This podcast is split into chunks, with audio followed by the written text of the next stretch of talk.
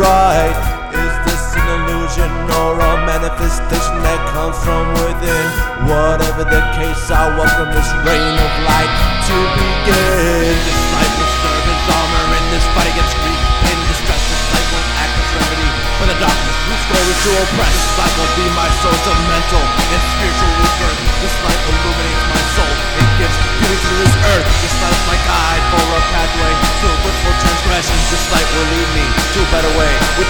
progression. Light will show me that otherness will come and will pass. Light shows me the beautiful world through the same glass.